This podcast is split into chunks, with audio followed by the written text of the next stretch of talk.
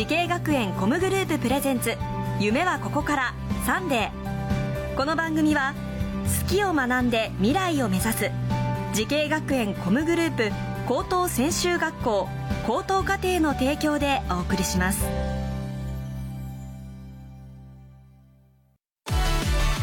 もゲームもダンスも。演技も映画も放送も。将来のため。大好きな仕事の勉強を思いっきり頑張って。先生たちはみんな在校生ファースト。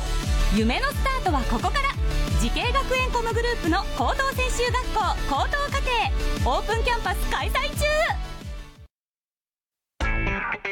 滋慶学園 COMグループプレゼンツ。夢はここから。サンデー今日は名古屋スクールオブミュージックダンス専門学校高等課程にやってきました。この番組は人生の大きな目標夢に向かってスタートしたティーンエイジャー夢大きい人を紹介します。今日の夢大きい人はこの方です。こんにちは。名古屋スクールオブミュージックダンス専門学校高等課程ミュージシャンコースギター専攻で勉強している下川と小匠です。よろしくお願いします下川とこさん。私も初めて出会った名字なんですけど、はい、すごい素敵な名前だなと思うんですけどご出身ってどちらなんですか？僕自身は名古屋出身なんですけども、うんうん、父親が鹿児島の人でして、えーはい、そうなんです。そちらの鹿児島方面に多い名字なのかな？そうですね。すごいね。下川とこさん。はい。噛まないように頑張ります。お願いします。よろしくお願いします。ご年齢はもう一度聞いてもいいですか？16歳ですってことは高校1年生。1年生です。ということでさっき素晴らしいギターをあの聴かせていただいたんですけどこのギタリストを目指したきっかけっていうのを教えてもらってもいいですか？はい。僕は最初ラッドインプさん、うん、バンドに憧れてギターを始めて、うん、そこから夢へとなっていきました。でもなんかあのー、ちょっとちらっと聞いたんですけど始めたのも割と最近なんだもんね。はい何歳の時でしたっけ？中学2年生の14歳の14歳から16歳のたった2年間であんな上手になるものなんですか？普通の人って。そうです。大体もうみんなもっと上手くなっていく人は多いと思います。あんな指動くかな？でも吸収力とねあとこう頑張りともちろん努力となんだけど才能もきっとねあるんでしょうけどそれだけ好きなことって言ってもなんかやめたいなとか辛いなとか思うこともたまにはあるんじゃない、うん、そうですね。最近だとちょっと、実力が上がんないっていうのが一つ悩みです、スランプ。そうですね。あるよね、うんうん、何やっていいかっていうのも分からずで、うんうん、ちょっと今行き詰まってる感じ今なう？ちょうど？ちょうどはい。大丈夫だよ。あれで結局この私がギターの何を知ってるんだっていうことですけれども毎日同じことの繰り返しで続けていくしかないないんだよね多分。だけど、はい、なんかこうそしたらくんとこう伸びる。またなんか急にままたなんか俺なんか一皮むけたぞっていう時が来ると思うのでここでやめなんかこの腐れるか腐れないかがこの今後の人生にねつながってくると思うのでぜひ頑張ってほしいです。ありがとうございます。はい。さあさあそこでですね下川床さんがとっても頼りにしている先生がいらっしゃるんですよね。はい担任の勝智博先生です。勝先生今日はですねご登場をお願いしております。勝先生よろしくお願いいたします。よろしくお願いします。先生よろしくお願いします。下川床さんはどんな生徒さんですか、えっと、今お話の中にもあったかなと思うんですけど、うん、もうギター大好き少年といった感じでずっとギターに触ってる子です、うんうんうん、今年受け持ったっていうことですよね。そうですね。入学してきてから今半年っていうところなので、まあちょっといろいろと今、彼を見ているっていうっていうところですよね、でもどうですか？ギターのテクニックとして最も魅力的なところっていうのは先生から見て。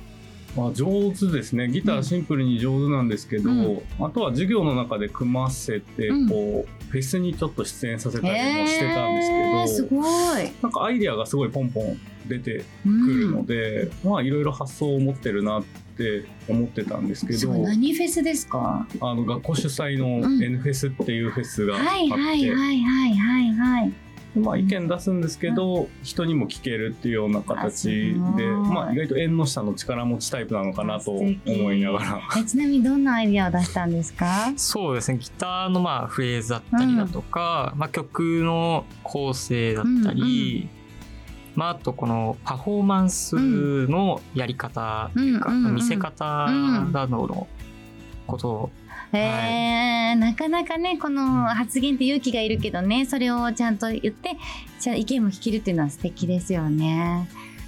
そうでも将来はどんなアーティストになってほしいとかって先生から見てありますか？まあ、まだまだ勉強中だとは思うんで、これから音楽ってやっぱり正解がないので確かに彼の正解を見つけて、うん。唯一無二のアーティストになってくれたらいいなと思います。ありがとうございます。先生今ちょっとスランプなんですって。はい、どどうですか？先生。我々年上のねちょっと大人からちょっとアドバイスをするとしたらそうですね、まあ、好きなアーティストさんいるので、うん。まあ、そのアーティストさんの曲はずっと聴いてると思うんですけど、やっぱ違うジャンルのアーティストさんだったりとか違うギタリストうん。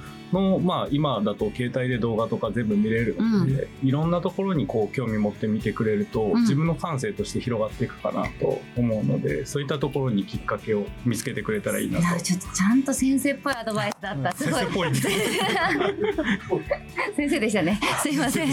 実は すいません。すごいね。めっちゃいいアドバイスだったんじゃない？はい、ねえ。あすごい。勝先生本当にありがとうございました私もななるほどと思ってすごい自分のなんかスランプの時もそうしようと思 いました。ありがとうございました。はいありがとうございましたどうだった？今いろいろめちゃめちゃいいアドバイス聞けたんじゃない？い？やだいぶためになりました、ねえ、はい本当だよねでも先生の言葉こうどのように受け止めましたか？いやそうですもう本当に、なんか自分に響いて、うんちょっと今日からうん。実践できたらいいなと、はい、なんか実践しやすそうなねアドバイスももらえたしね、ありがとうございます。ありがとうございます。ではでは最後に伺います。下川床匠さん10年後の未来の自分に送る言葉は何ですか？はい。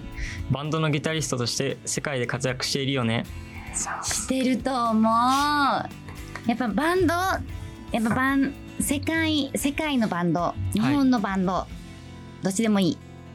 そうです、うん。でも世界で活躍するバンドになりたい、い、やでもなんか慣れそうな雰囲気すごいあありるがとうございます。うん。なんかそしたら私と対談したこと忘れないでくださいね よろしくお願いします。す。本当にありがとうございました。10年後とっても楽しみです。この番組は YouTube でもご覧いただけます。夢はここから TBS で検索してください。今日の夢を聞き人は名古屋スクールオブミュージックダンス専門学校高等課程ミュージシャンコースギター専攻で勉強をしている下川床匠さんでした。どうもありがとうございました。ありがとうございました。アニメが好き e スポーツが好き。音楽が好き。ダンスが好き。動物が好き。